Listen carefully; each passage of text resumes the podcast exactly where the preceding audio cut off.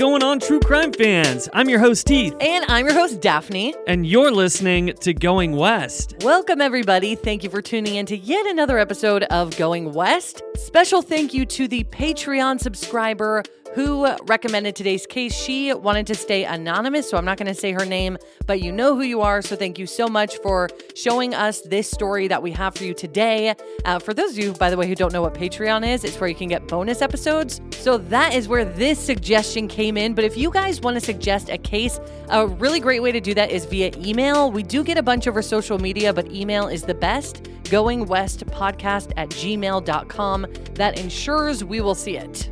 Also, we have another big announcement. I know that we teased this before, like, I think it was like a month ago or so. Yeah. um, but officially, The Dark Parts is coming back this uh, early fall. What's The Dark Parts? The Dark Parts is our sister show where we talk about urban legends, scary stories, and lots of different mysteries. So if you're into that, make sure you tune in to The Dark Parts when it comes out this fall. Yeah, if you want to subscribe now, you can. There's seventeen episodes that you guys can listen to. It's very lighthearted and fun, but also super spooky. So yeah, get ready. We're going to announce the date soon, but it's going to be early fall of this year, twenty twenty-two. Get so, ready. So yeah, so you guys will have some spooky content for Halloween. Yay, I can't wait. That show is so fun. All right, guys, let's get into today's episode. This is episode two thirty-one of Going West, so let's get into it.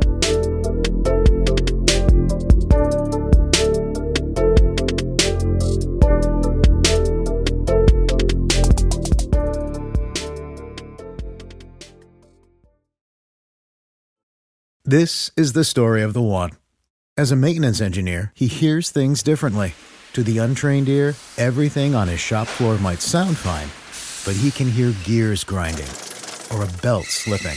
So he steps in to fix the problem at hand before it gets out of hand. And he knows Granger's got the right product he needs to get the job done, which is music to his ears. Call, click Granger dot com, or just stop by. Granger, for the ones who get it done. Mother's Day is almost here, and you can get her the most beautiful time-tested gift around. A watch she can wear every day from Movement. Whether your mom is into classic dress watches, rare and refined ceramics, or tried and true bestsellers, Movement has something she'll love. And right now, everything at Movement is up to fifty percent off site-wide during their Mother's Day sale. A watch is a gift that celebrates all the time you spent with mom, and a Movement watch is even more than that. Movement uses industry-leading materials for their fresh modern watch designs, from technically complex ceramics to vintage-inspired style, all for an incredible value your wrist and wallet will both love. And with one-size-fits-all convenience and fast free shipping and returns, it's a stress-free shopping experience. Save big on the best Mother's Day gift ever with Movement. Get up to fifty percent off site-wide during their Mother's Day sale at M V M T dot com. Again, that's up to fifty percent off at M V M T dot com.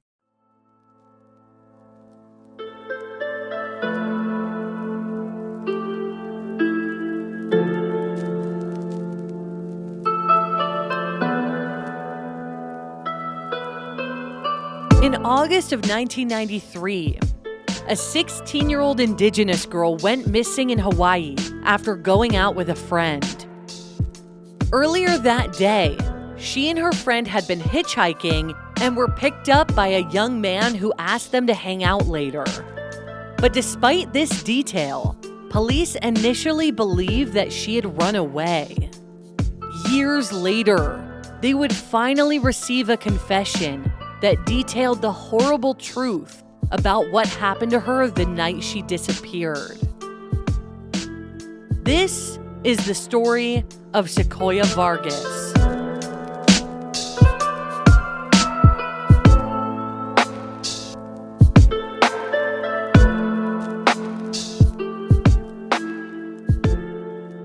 Sequoia Rebecca Vargas was born on October twenty-ninth, nineteen seventy-six, to her mom, Becky Meza, joining an older sister named Dove and two brothers, so four siblings total. Sequoia was born and raised in Oceanside, California, which is about forty minutes north of San Diego. And Oceanside is a picturesque coastal city that hosted about seventy thousand residents at the time that Sequoia was born. Sequoia was a very gifted and fascinating young girl. According to her family, when she was four, she invented a language only she could speak and that only other kids could understand. And this reminds me when my twin and I learned Pig Latin in fourth grade and we would just always speak in it. Did you do that? No. Um, you never I, learned Pig Latin? No, I never learned it, but but I did know kids that like made up their own languages and stuff like that. Yeah, I, it's it's a fun little thing. Yeah. So I love that she did that. And she and her siblings also understood Spanish, having grown up with it being spoken by family members.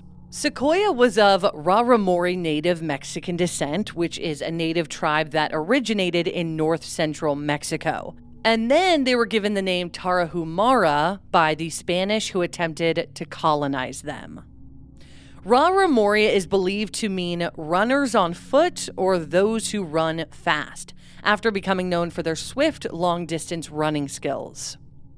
Sequoia was passionate about animals and reportedly became a vegetarian at age two, picking the meat out of anything her mother made. She especially loved cats and had a collection of porcelain cats that she treasured.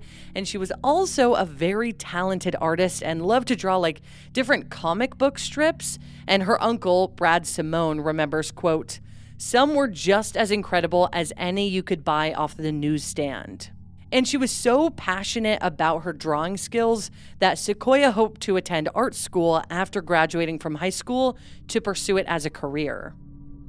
In nineteen eighty-nine, when she was thirteen years old, the family left California and relocated to Kalapana, Hawaii. Now, Kalapana sits on the southeast shore of the Big Island of Hawaii, and it's a small town in the Puna District, which is one of nine districts on the Big Island just outside of the Hawaii Volcanoes National Park. In nineteen ninety, the population was just twenty-four people, so Sequoia was living in this very small village as she started her teen years. And the island itself, which is the largest of the eight major Hawaiian islands, had a total population of about one hundred twenty thousand at the time. Sequoia began attending Pahoa Intermediate and High School in Pahoa, Hawaii, about a twelve-minute drive inland from where they lived in Kalapana. In nineteen eighty-three, so six years before Sequoia and her family moved there, Kilauea, one of Hawaii's only six active volcanoes, started erupting, and it lasted until nineteen ninety-one, though by then the flow had heavily declined. The lava covered Kalapana and a neighboring town, and also cut off two main through roads of the island.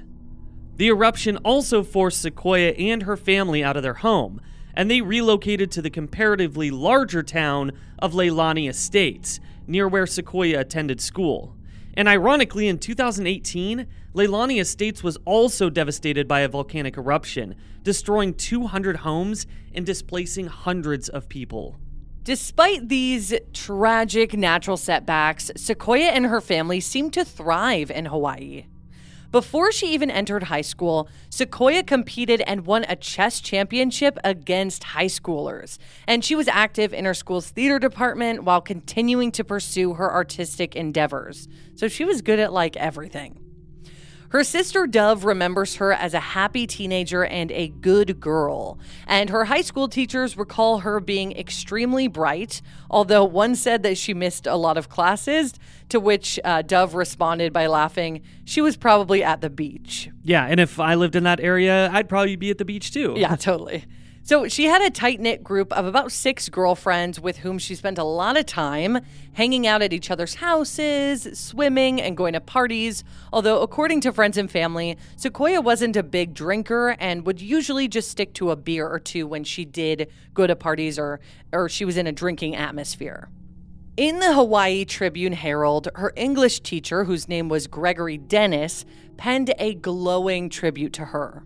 He said, quote, "In class, she was sarcastic and snippy with that wise guy wisdom that only a high I Q student has. She was testing me to see if I could tell she was smarter than the rest. I could. I could tell after the first writing assignment. She wrote a very poetic, amazingly good story about turning into an eagle flying high above the world. She was an eagle flying far beyond the balance of Earth. I read her story to the class and we all agreed it was good. Too good for even high school. After that, the students and I respected her in that strange, nervous way that normal people respect geniuses. She was smarter than the rest, and we all knew it. I think that's such an amazing tribute to her. I agree. And really just shows how artistic and how creative Sequoia really was. Right, but still just this wonderful person. She wasn't some pompous teenager. Like, she just happened to be really smart, and she was just the coolest. And everybody knew it. Yeah. So on Sunday, August twenty-second, nineteen ninety-three, sixteen-year-old Sequoia and her friend, seventeen-year-old Jessica Klinker, headed out for the evening. Now, Sequoia told her mom that she was spending the night at Jessica's house. The girls went down to Kahina Beach to swim and hang out for a bit before hitchhiking back. And since it was a small community in the early nineties, they probably felt pretty comfortable doing this. And they were planning to go back to Jessica, so her telling her mom she was spending the night there, that was her plan. She wasn't lying. Right. So the girls were seen hitchhiking along Hawaii Interstate one thirty from Kahina Beach, about a fifteen-minute drive southwest from where Sequoia's family lived in Leilani Estates. So she was very close to yeah, home. She wasn't that far away. Eventually, a man in his twenties stopped and offered the two girls a ride, and they took him up on it. He told them that he was a professional skateboarder and asked if they'd like to come over to his cousin's house in Nanawale Estates to watch T V. Now, Nanawale Estates was the next town north of Leilani Estates, just an eight-minute drive up the road. So this young man dropped the girls off at Jessica's house and told them to come over later. But Jessica's parents told her that she was not allowed to go, a decision that would wind up saving her life. So Sequoia said goodbye to her friend and headed back out to catch up with this mystery man that they met on the side of the road. And that would be the last time anyone would ever see Sequoia Vargas. The next morning when Sequoia didn't come home, her mom was worried, but her sister Dove told her not to be, just assuming, you know, in the era of no cell phones, that she was just spending another summer night with some friends and just neglected to let her family know because she was very social, she loved to go out and have fun, and it was summer break after all. Right. However, when Tuesday came with no sign of her, Becky was officially concerned and reported her daughter missing to the local police in Pahoa, where Sequoia's high school was located. But as we've seen with many other cases, they were convinced that she had run away. A notice that she was missing was even printed alongside that of another teenage girl who actually had run away.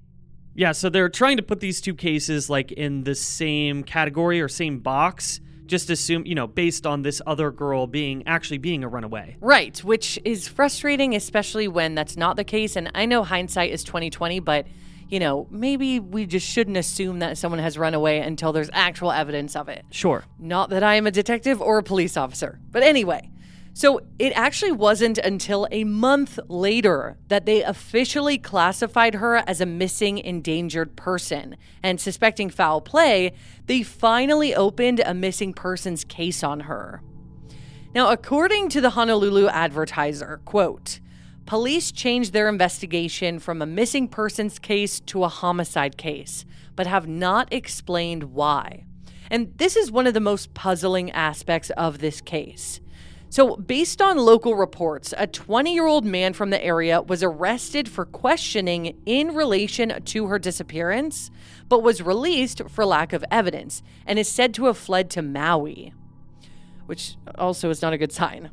According to police, based on this man's testimony, they had reason to believe that Sequoia had been assaulted, killed, and dumped in the ocean. And this is still so vague, you know, as far as information coming out, because people didn't know if he was taking responsibility or saying someone else did this and he saw it or heard about it.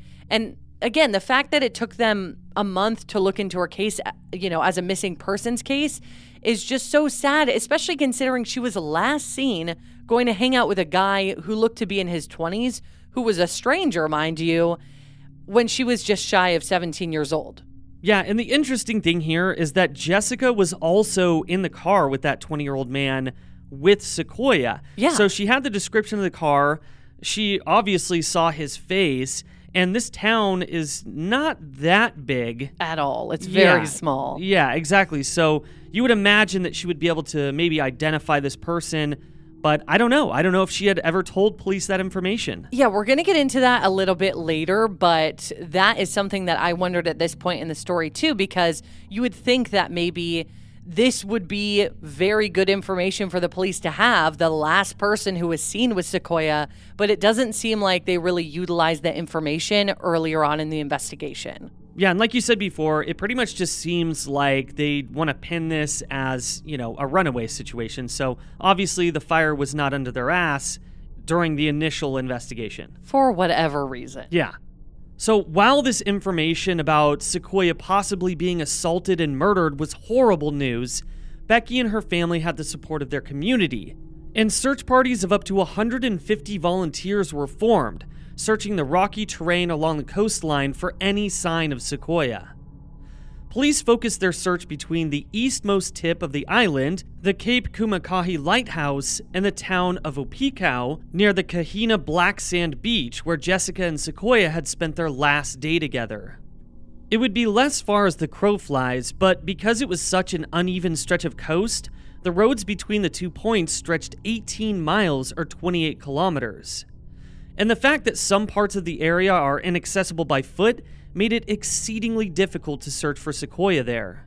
In addition to the search parties, Sequoia's family organized a fundraising concert to pay for a private investigator. More than a dozen trained divers dove off the coast looking for her body in the sea, but came up empty every time. Her uncle Brad didn't work for a month, stating, quote, "We're not stopping until we find her. We're kind of talking about setting her spirit free and letting her go to heaven." Uncle Brad and other family members even went so far as to take imprints of tire tracks left in the gravel on the side of the road where Jessica and Sequoia were picked up, a step which was far beyond what local police were accomplishing in the case. Finally, in nineteen ninety-four, almost a year to the day after Sequoia went missing, Pahoa police received a confession. But the story of what really happened to Sequoia Vargas that night was worse than anybody could have imagined.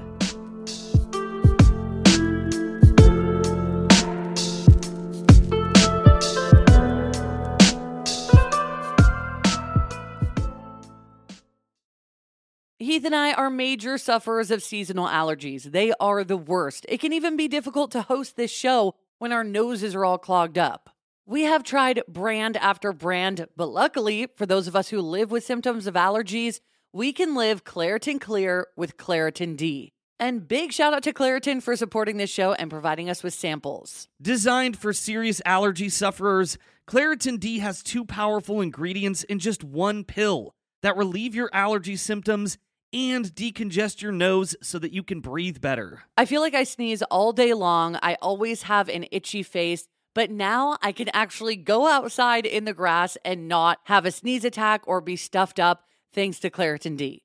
Are you ready to live as if you don't have allergies? It's time to live Claritin Clear. Fast and powerful relief is just a quick trip away. Find Claritin D at the pharmacy counter. Ask for Claritin D at your local pharmacy counter. You don't even need a prescription. Go to Claritin dot com right now for a discount so that you can live Claritin Clear. Use as directed. We know you guys love a good mystery, especially one with twists and turns. Am I right? This is why you guys are going to love June's Journey. Step into the role of June Parker while she tries to uncover the mystery of her sister's murder in the roaring nineteen twenties. In this hidden object mystery game, put your detective skills to the test. While you're on this quest to uncover a scandalous hidden family secret, you can customize your very own luxurious estate island and let your imagination run wild. Daphne and I actually love to play this game together because you can chat with and play with or against other players by joining a detective club. You'll even get the chance to play in a detective league to put your skills to the test. It is truly so much fun. You guys are going to love it. So what do you think? Can you crack the case? Download June's Journey for free today on iOS and Android.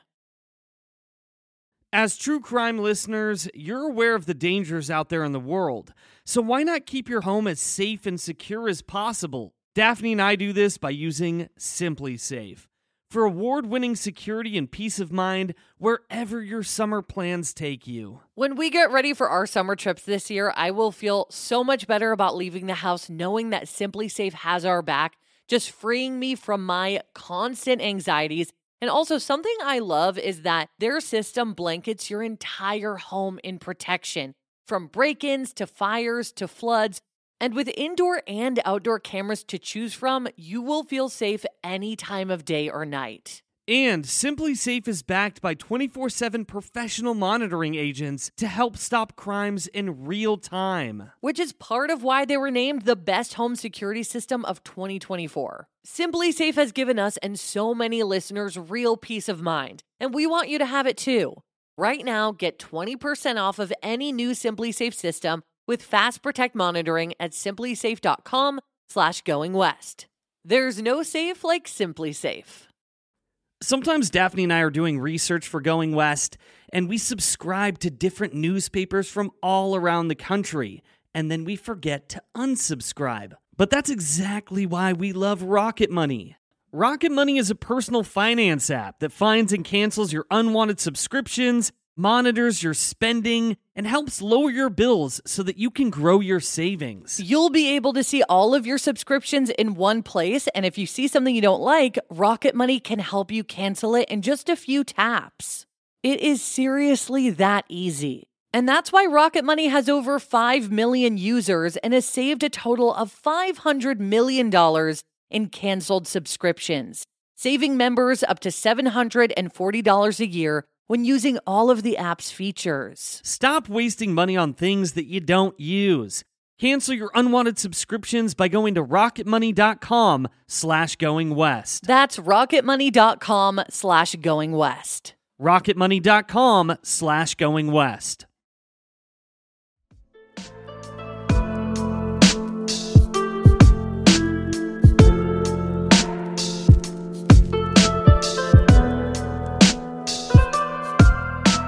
On August sixteenth, nineteen ninety-four, just six days shy of a year after Sequoia went missing, Big Island Police Chief Victor Vieira announced that an indictment was due soon in the case. According to Victor, quote, "We've had all the information, but we had to just tie up some loose ends. So this means that for the last year of their investigation, or at least the eleven months that they were considering her a missing person and with foul play in the case, they had information and they just needed to to dot their I's and cross their T's." Yeah, exactly. And this really came from that first guy that they talked to a long while ago, which we're going to get into now. So a nineteen-year-old man named Matthew Gibbs had turned himself in for the involvement in the disappearance and murder of Sequoia Vargas. While his name wasn't made public quite yet, he was known to hang out with the man whom police had arrested for questioning in his involvement the year prior, a man named Jason McCubbins, and their accounts seemed to align, both putting much of the blame on a missing third party, Richard Damian Serrano. So to clear this up, Jason McCubbins is the one they spoke to a year earlier. Now they're talking to a guy named Matthew Gibbs, and they're both saying that Sequoia was murdered and that Richard Serrano was the main man behind it. Yes. So according to Matthew Gibbs's account, on the night of August twenty-second, nineteen ninety-three, the three men in Sequoia were drinking at Jason's Nanawale Estates home. He said that he knew Sequoia, but didn't say how or where they had met, and it was the first time that she had met cousins Jason McCubbins and Richard Serrano, who were friends of Matthew's. They were drinking beer and taking shots, blasting music, dancing, and just relaxing and allegedly having fun. Now, Richard escalated the situation by dousing Sequoia's drinks with cough syrup in hopes of getting her more messed up. So because of this, even though Sequoia didn't really drink that much, she was so out of it that at one point she fell and hit her head on a table. Instead of seeking medical attention for her, they dragged Sequoia into a bedroom and left her on a bed to sleep it off. Which also is very dangerous, because if she had hit her head and became concussed, letting her sleep it off is the last thing you should do, so that was just very dangerous anyway. I mean, you know, bad thinking, poor thinking on them in the first place right. for giving her cough syrup. Right. I mean, they didn't go into this with good intentions. No, not at all. So that's when Matthew said that Richard came up with the idea to sexually assault her. Without going into too much detail about this, we'll just say that they all took part in her rape while she was unconscious. And in Matthew's words, they even stabbed the mattress around her body using a large knife because they were, quote, just playing around. Eventually, Sequoia began to wake up, and to keep her quiet, because obviously she was very scared, Richard allegedly ordered the other two guys to help, with Jason apparently throwing her into a wall to knock her out. At that point, with Sequoia unconscious again, the three men decided to discard her body to hide what they had done. And obviously, you know, right now she is very much alive. She's just unconscious. So to think about just getting rid of her body, I mean, just complete idiots. So Richard took her into his car with him, and Jason and Matthew drove behind him separately. They met at the Cape Kumukahi Lighthouse, which was the exact spot where Sequoia's search party began their investigation. And how crazy to think that the police were actually on the right track. I mean, they were at the Kumukahi Lighthouse, like you're saying, where they actually did discard of her body. Yeah, they were in the right place. Yeah. So what they did is they drove down the coast to the secluded McKenzie State, or sorry, McKenzie State Recreation Area, which featured a rocky cliff with ocean views and a steep twenty-foot drop down to the water. Hey, it's Kaylee Cuoco for Priceline. Ready to go to your happy place for a happy price? Well, why didn't you say so? Just download the Priceline app right now and save up to sixty percent on hotels. So whether it's Cousin Kevin's Kazoo Concert in Kansas City, go Kevin, or Becky's Bachelorette Bash in Bermuda, you never have to miss a trip ever again. So download the Priceline app today. Your savings are waiting. Go to your happy place for a happy price. Go to your happy price, Priceline. Now, according to Matthew, Jason and Richard hoisted her body over the side of the cliff. Remember, she is still alive. This, they were probably hoping that this twenty-foot fall would kill her. So Matthew's account of the evening ends there, but in a statement that wouldn't be made public until years later, Jason finished telling the story in his interrogation. So they were about to leave the area when they heard Sequoia crying. So Jason and Richard climbed down to where she had landed and then swam her body out into the choppy water and left her there to drown. Matthew remembered that Jason was, quote, hyped up. The three men returned to his house and began arguing. And according to Maureen McCubbins, Jason's mom and Richard's aunt, she awoke in the early morning hours of August twenty-third to Richard swearing at and threatening the other men. When she asked what the hell is going on, Jason said, quote, I think someone died tonight. To which Maureen responded, shut up, Jason, you're making me sick. Like, you think someone died tonight? You mean you killed someone? Yeah, right? So in her testimony, she recalls being worried that Richard would hurt Jason and Matthew, apparently threatening them by yelling, you want some too? And this happened while the other two cowered. She also remembered Richard's clothing and hair being wet. And later, as it started to rain, Maureen remembers her son saying that, quote, heaven was crying. After the other two men went to bed, Jason told her what had actually happened, and she awoke Richard to tell him that she knew what they had done. Richard swore at Jason and shoved him and then ran off, and that would be the last time that Maureen would see him until he was on trial for Sequoia's murder. He did, however, call from San Francisco two days later and ask, did they find anything?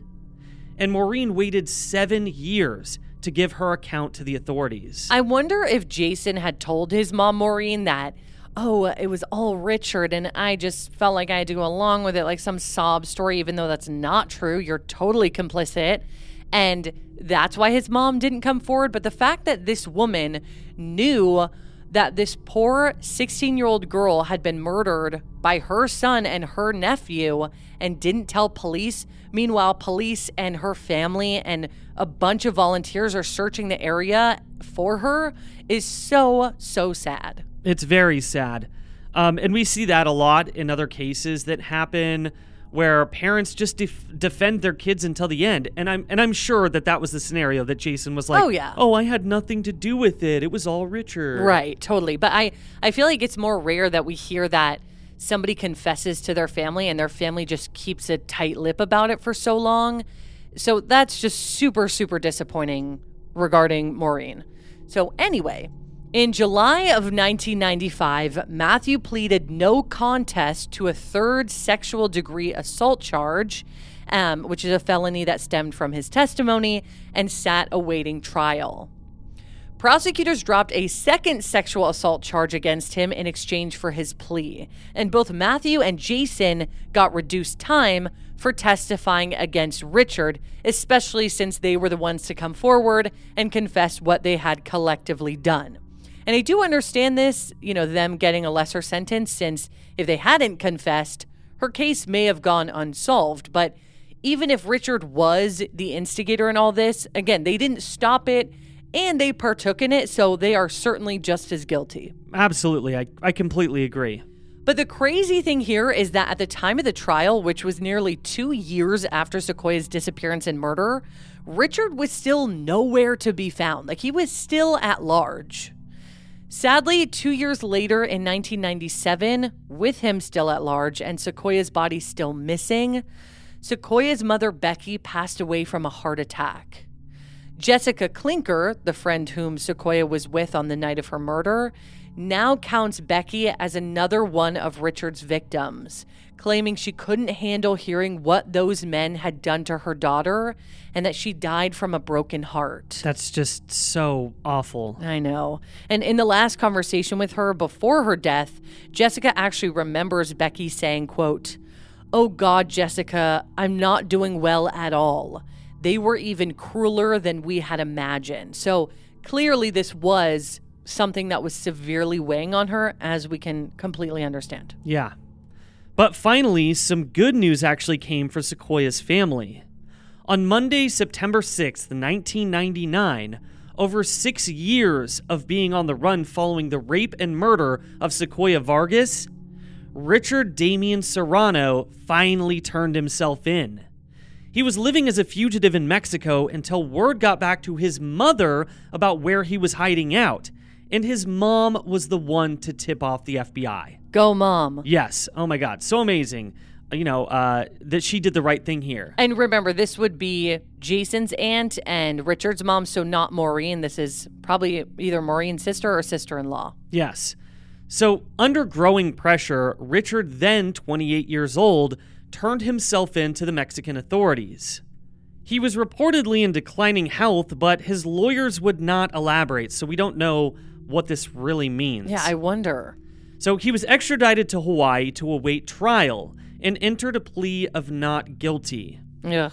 In his lawyer's words, quote, "His position is that the two other men are lying to cover up their own responsibility." When Richard himself took the stand, he even said, quote, "I feel bad about what happened to Sequoia, but I took no part in the killing. I feel the people who did this should be punished, but I'm not that person." However, a character witness recalls him bragging, saying, quote, "Do you know how many times I've done this regarding attacking women?" And might I add, who the hell goes on the run for six years directly after a girl goes missing and lives in Mexico away from everyone they know so they can be in hiding if they're innocent? Yeah, it, that doesn't make any sense. And these other two guys were not on the run. He's the only one that left to go to San Francisco first and then went down to Mexico. Yeah, so I, I see why it's unfortunate that Jason and uh, Matthew are the ones that were confessing first and pinning it on Richard, the one who had not been spoken to yet. But everything adds up here. Everything He's is just con- trying to get away with it. Yeah, exactly. Everything is connecting to Richard, although the other two are shitheads as well. So let's go back to that comment really quick earlier that you made, Heath, about, you know, Jessica and, you know, either giving or not giving the description to police regarding which man she talked to in the car, who she got a ride from, and whose car they were in. Because you mentioned that this is a small area, so it would have been probably pretty easy to find this guy if she had given a description, if they made a composite sketch and a wanted poster with the information regarding his car. Like, I feel like that would have been the right thing to do. Yeah. But this is a part of the story that's still unclear, so we can just assume that it's Richard, because he said that he was a skateboarder who wanted to take them back to his cousin's house, and the party that night, or the quote-unquote party of four, was at Jason's house. And yeah, and Richard, we know that Richard is Jason's cousin. Exactly. So we can just assume that this was Richard, but I still, I'm so curious if Jessica ever said, that's the guy, or this is what he looked like, this is what he drove. Like, I wonder if that connection was made. Yeah. Because that's important too. Right. But also, I mean, I feel like that that kind of means less, because it's not like he attacked her in the car on the ride. He just said, hey, come over to my cousin's house. Yeah. And then and then from there, it's basically these three guys' stories. Which one do you want to believe? Right. I more so mean, like, it'd be good to know, like, who invited them there, who picked them up. And also it would just connect to these men being involved anyway, which we know they're, they are involved. But I've, I more so mean, like, in the earlier part of the investigation, this would have been so crucial, I feel, but I don't think they utilized this information. Oh, yeah, I, I get what you're saying. Like, they would have been able to make the connection to these three guys yeah. way earlier. And just for us to be able to, we can go ahead and say that was more than likely, like, pretty much one hundred percent that was Richard. Yeah. So thankfully, the jury was not buying Richard's whole, like, innocence scheme, you know, trying to convince everybody that he didn't do anything to Sequoia. And in May of two thousand, Richard was found guilty of two counts of kidnapping, second and third degree sexual assault, and second degree murder. In his sentencing, the judge remarked, quote, "There is very little difference at times between humans and animals, but humans have a conscience. That's what I find lacking." Sequoia's sister Dove said, quote, "I'm just glad he's off the streets. He won't do that to any other little girl." In two thousand thirteen, Dove published a book about what her family went through in pursuit of justice for her sister, entitled Where's Sequoia? So that was published ten years after Sequoia's murder. Richard was sentenced to two consecutive life terms plus twenty years in prison, where he is to this day. Matthew and Jason, however, are free and still residing in Hawaii, although they will remain on the sex offender registry for the rest of their lives. Richard Serrano attempted to appeal his conviction in two thousand twelve, but he was denied. And another very devastating and extremely tragic detail about this case is that on November twenty-fifth, nineteen ninety-four, so a year and three months after Sequoia went missing, Sequoia's ex-boyfriend, Josh Curry, also disappeared without a trace. Like Sequoia, foul play is suspected in his disappearance, and his body was never found. He was actually scheduled to testify at the very first trial for Sequoia's murder when charges were being brought against Matthew and Jason, and he reportedly even saw and spoke with her on the day of her disappearance. Some believe that their disappearances are related and that Josh was a victim of witness intimidation. Josh was last seen by his mother, who dropped him off at his Mountain View, Hawaii apartment, only about twenty-three miles or thirty-seven kilometers from where Sequoia disappeared. Apparently, six men have come forward with information that Josh was beaten to death, but no one has ever been tried or convicted in his murder, and no evidence or body have ever been found. That's a lot of people to come forward saying the same thing. Yeah, I, I mean, it feels like that needs to be further investigated, and I don't know if it has, but I mean, that you're right, that is a lot of people to say the same exact thing. Yeah, really scary. He was reportedly struggling with heroin use and depression at the time, but it's not known whether or not that's linked to his disappearance. Josh Curry was twenty years old and five foot ten, weighed one hundred forty pounds, and had blue eyes and blonde hair.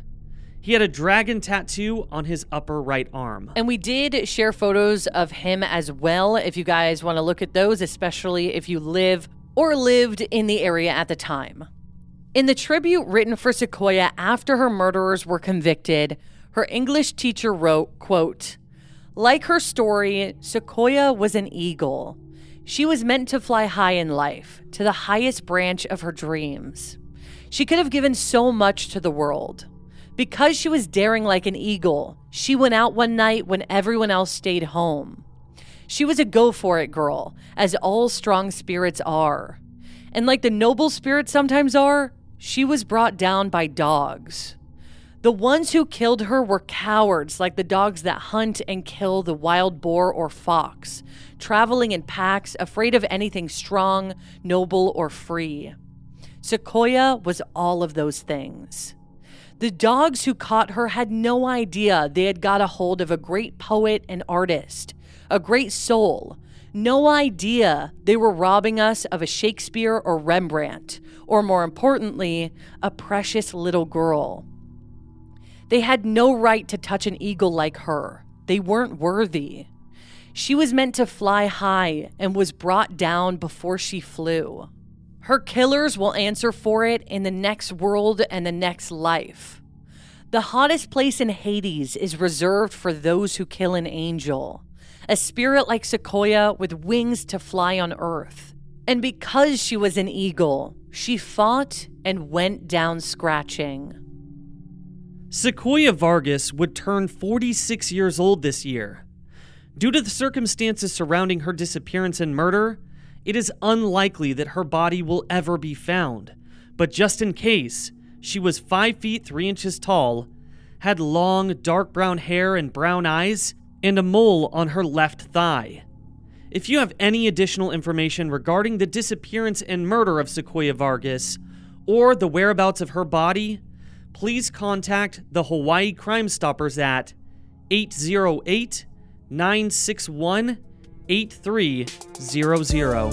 three zero zero. Thank you so much, everybody, for listening to this episode of Going West. Yes, thank you guys so much for listening to this episode, and on Friday, we'll have an all-new case for you guys to dive into. What a tragic story, and I honestly am still just so surprised that Jason and Matthew even came forward at all, and then that Richard turned himself in. I mean, I don't think he felt like he had a choice, especially if he was in declining health, but I'm glad that they did, or else, like you said, like her body might never be found if they did put it in the ocean, and she drowned and went off to sea.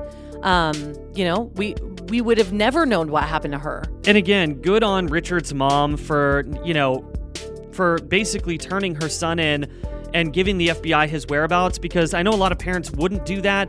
But Maureen. She, yeah, but she did the right thing here. Yeah, I completely agree. I'm really glad that she did that. So thank you guys for listening to today's incredibly tragic story.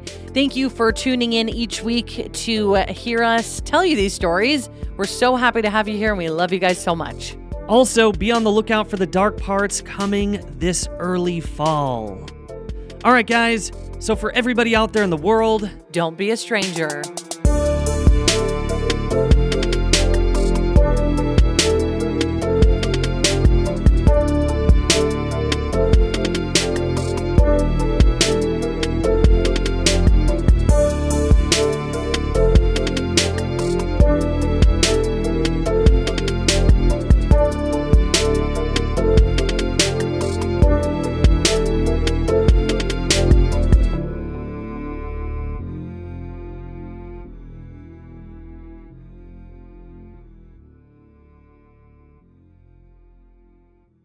Our kids have said to us since we moved to Minnesota, we are far more active than we've ever been anywhere else we've ever lived. Moving to Minnesota opened up a lot of doors for us. Just this overall sense of community, of values that, you know, Minnesotans have. It's a real accepting, loving community, especially with two young kids. See what makes Minnesota the Star of the North. New residents share why they love calling it home at explore minnesota dot com slash live.